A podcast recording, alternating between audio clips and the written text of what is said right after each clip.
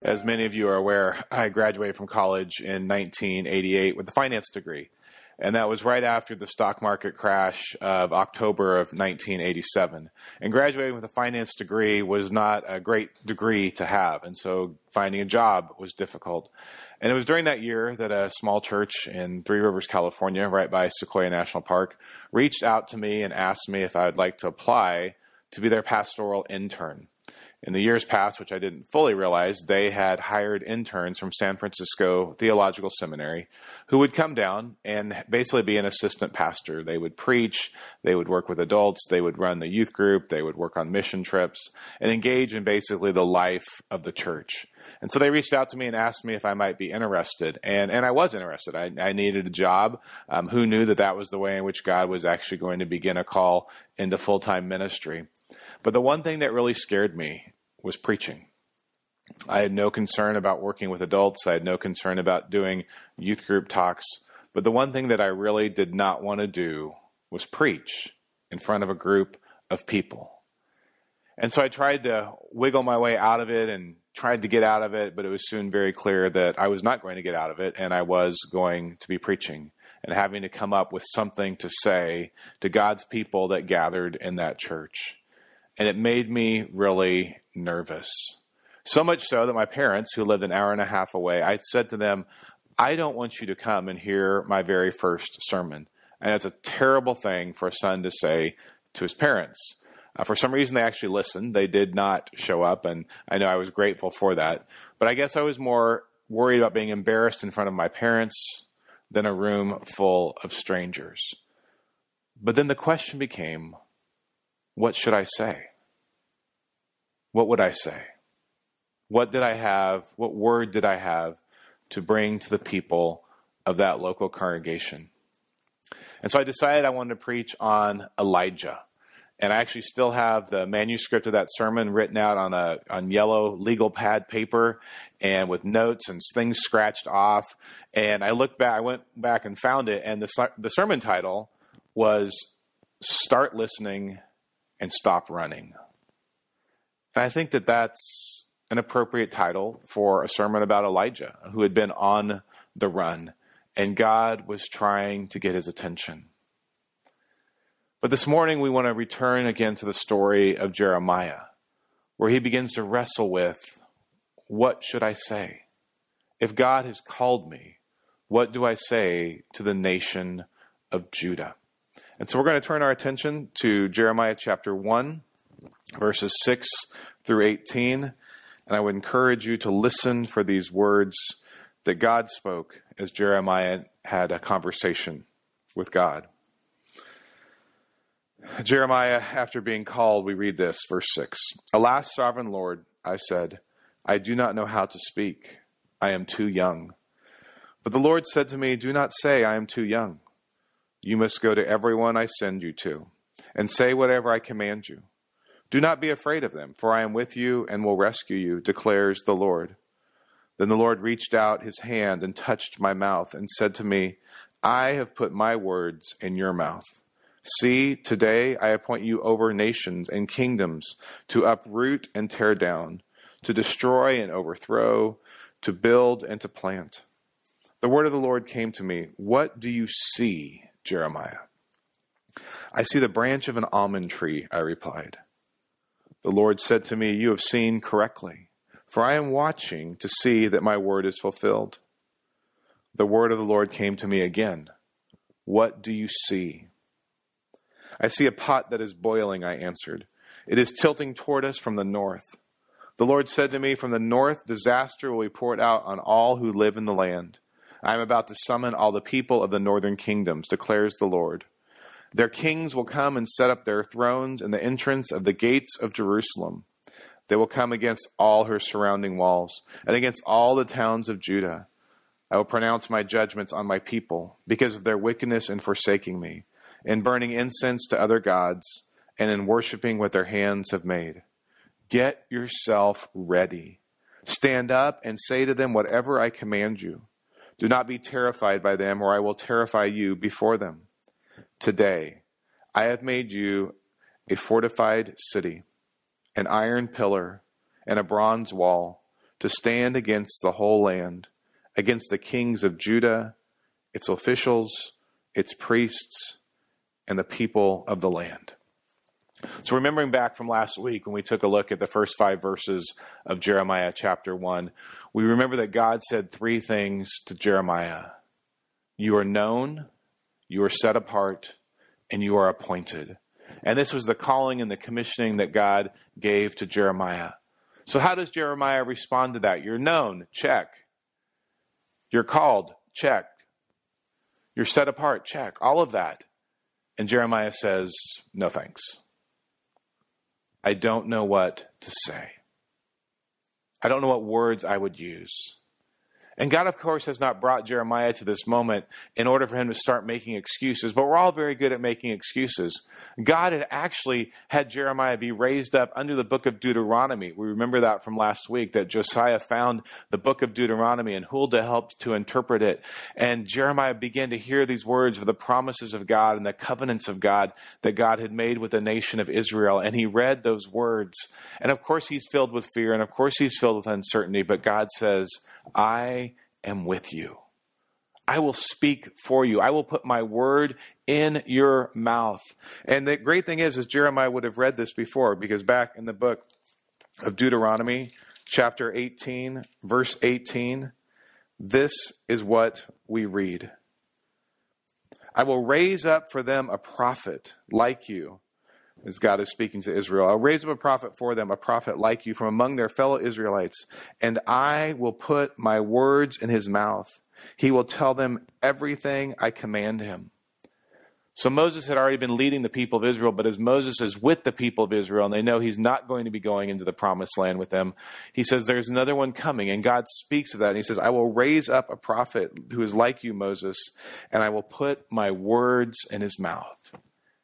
And this is what happens for Jeremiah. This is actually what happens for us as well as God calls to us. And God calls us out. God calls us out of a life of being comfortable, a life of, of, of, of maybe just being a little too laid back about our faith. And He calls us into something new and something wonderful. And He says, let's not make excuses. This past week, I was reading Oswald Chambers, My Utmost for His Highest. And, it's always great when you're doing your devotional and there's something that, that jumps out at you in what you're reading. And, and this is what he said He said, If you yourself do not cut the lines that tie you to the dock, God will have to use a storm to sever them and to send you out to sea. Put everything in your life afloat upon God going out to the sea on the great swelling tide of his purpose, and your eyes will be opened. And then he said this If you believe in Jesus, you are not to spend all your time in the calm waters just inside the harbor, full of joy, but always tied to the dock. And that's what got me this last line. If you believe in Jesus, you're not to spend all your time in the calm waters just inside the harbor full of joy, but always tied to the dock. And I think sometimes in our faith, that's where we find ourselves. We're, we're, at this place of comfort. We're at this place of joy. Our lives are tied to the dock. We're in the safe waters. And God is calling us out. And that's what happens with Jeremiah. God says, No. I have formed you. I have made you. I have shaped you. I have created you. Before you were born, I knew you. He does all of this because he's calling Jeremiah out to something great and out to something wonderful. And Jeremiah has nothing to fear because God is with him.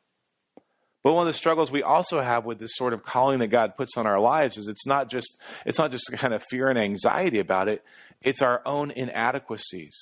It's our own inabilities. And what was great is I continue to read Oswald Chambers. This is what he wrote as he ended his devotional.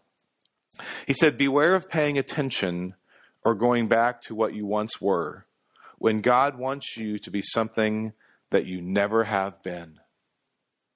Quit going back to who you once were. Quit going back to what you know is comfortable and safe. Because what you don't realize, Oswald Chambers is saying, is that God wants you to be something you have never been.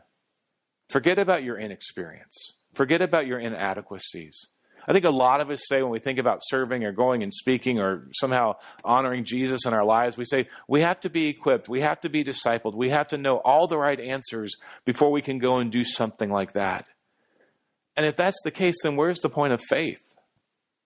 I think God does his best work when we put ourselves and we find ourselves in positions where we are inadequate, where we are inexperienced, where we actually don't know the right answers. We don't know what it is that we should actually say. And God says, That's that's where I want you to go. That's what I want you to be about. You remember from Shawshank Redemption, there's this great line Andy Dufresne's talking to Red, they're in prison. And he says to Red, it comes down to a simple choice get busy living or get busy dying. And what he was saying is, we've got to move on. We have to move out. And I hope for us, when it comes to our faith and to speaking of the things of Jesus, we're willing to take some risks, knowing that God is with us. Because God says, I'm putting my word in your mouth. And for Jeremiah, this was a terrifying experience. But he continued to be faithful to God.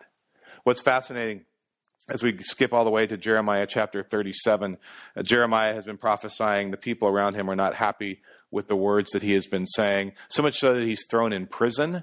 And then the king, King Zedekiah, calls for Jeremiah to ask him about his future, to ask him about what's going to be happening in the Babylonians and all this sort of stuff. And this is what we read in Jeremiah 37, verse 17. Then King Zedekiah sent for Jeremiah and had him brought to the palace. Remember, he's been he's in he's in prison, so he's brought to the palace, where he asked him privately, "Is there any word from the Lord?" Yes, Jeremiah replied. You will be delivered into the hands of the king of Babylon. Now, if you're Jeremiah, that is the last thing that you want to be saying because you're looking at the king of Judah and saying, "You know what's going to happen to you? You're going to lose your life. You're going to be given over to the king of Babylon."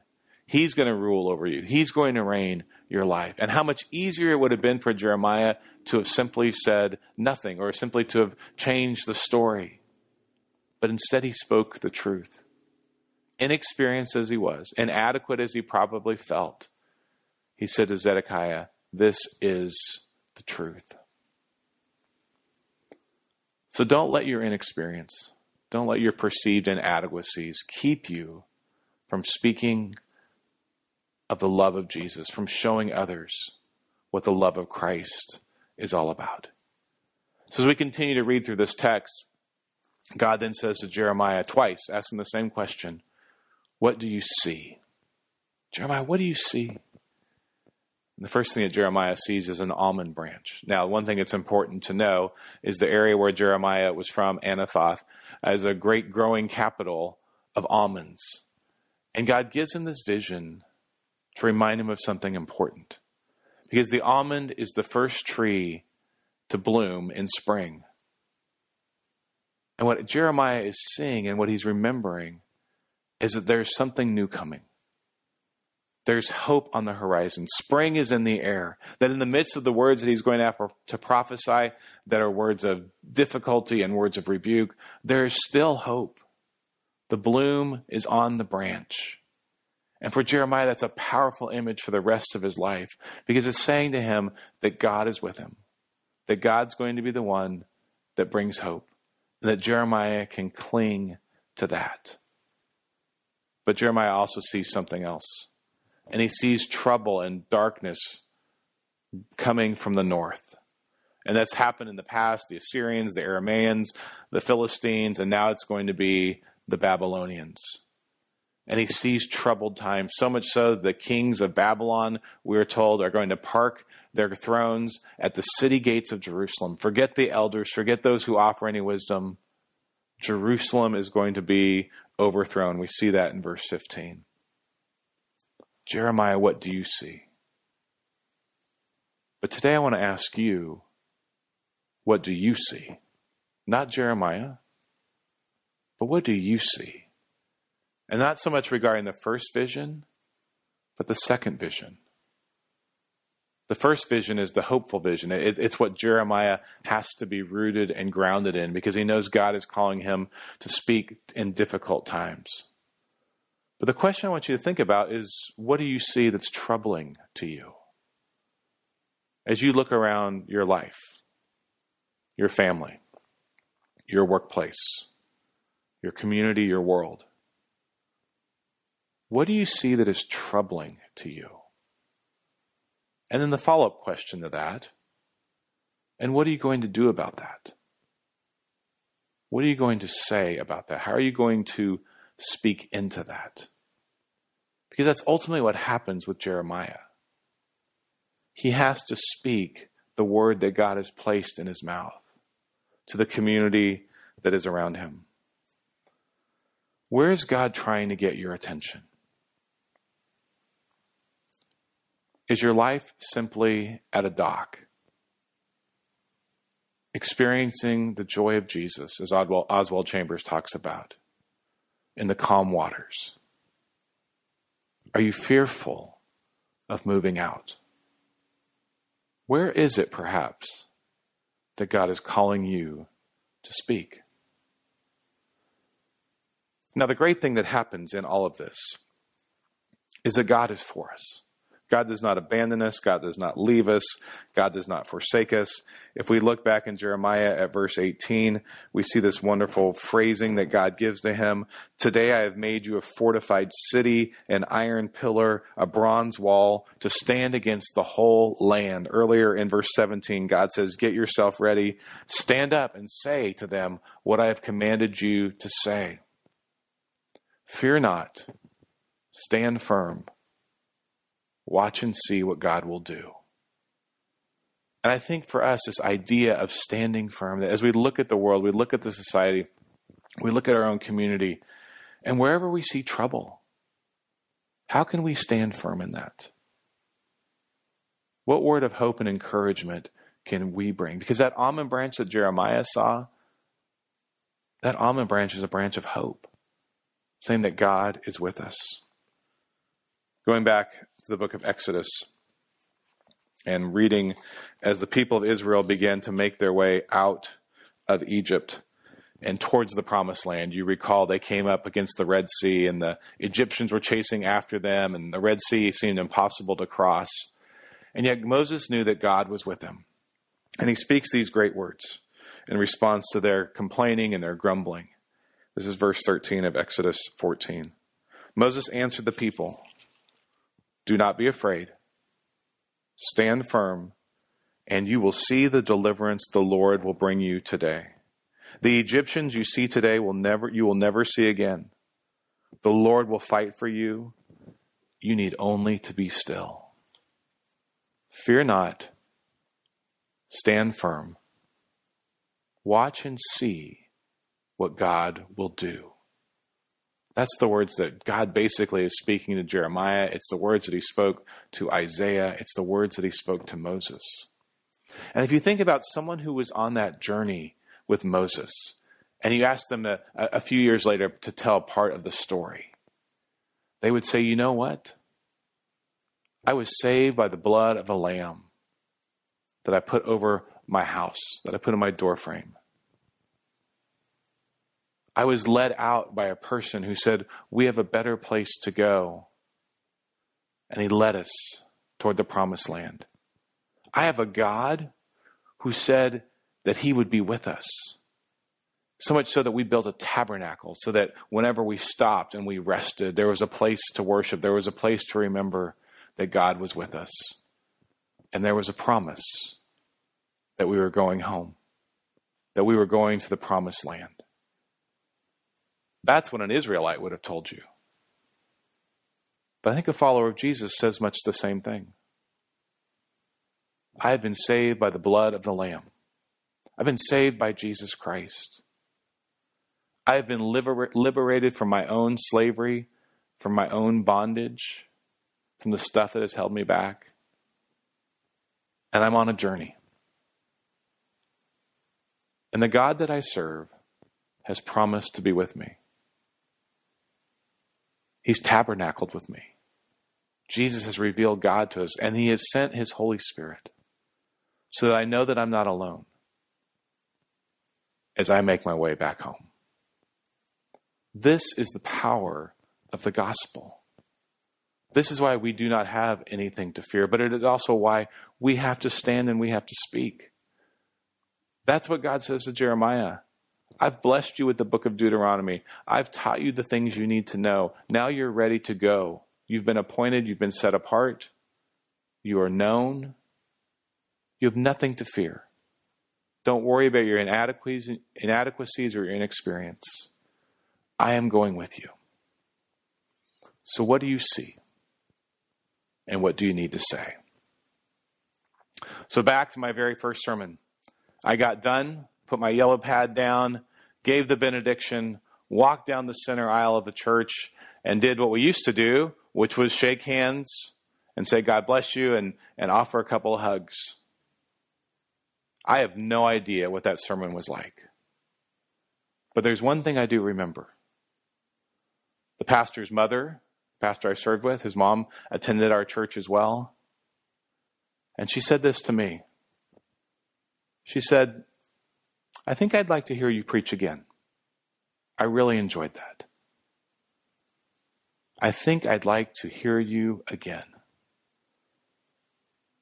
And when we think about how we speak for God, how we show forth the love of God, we cannot give our faith to anybody else. We can't say, hey, you've got to have this.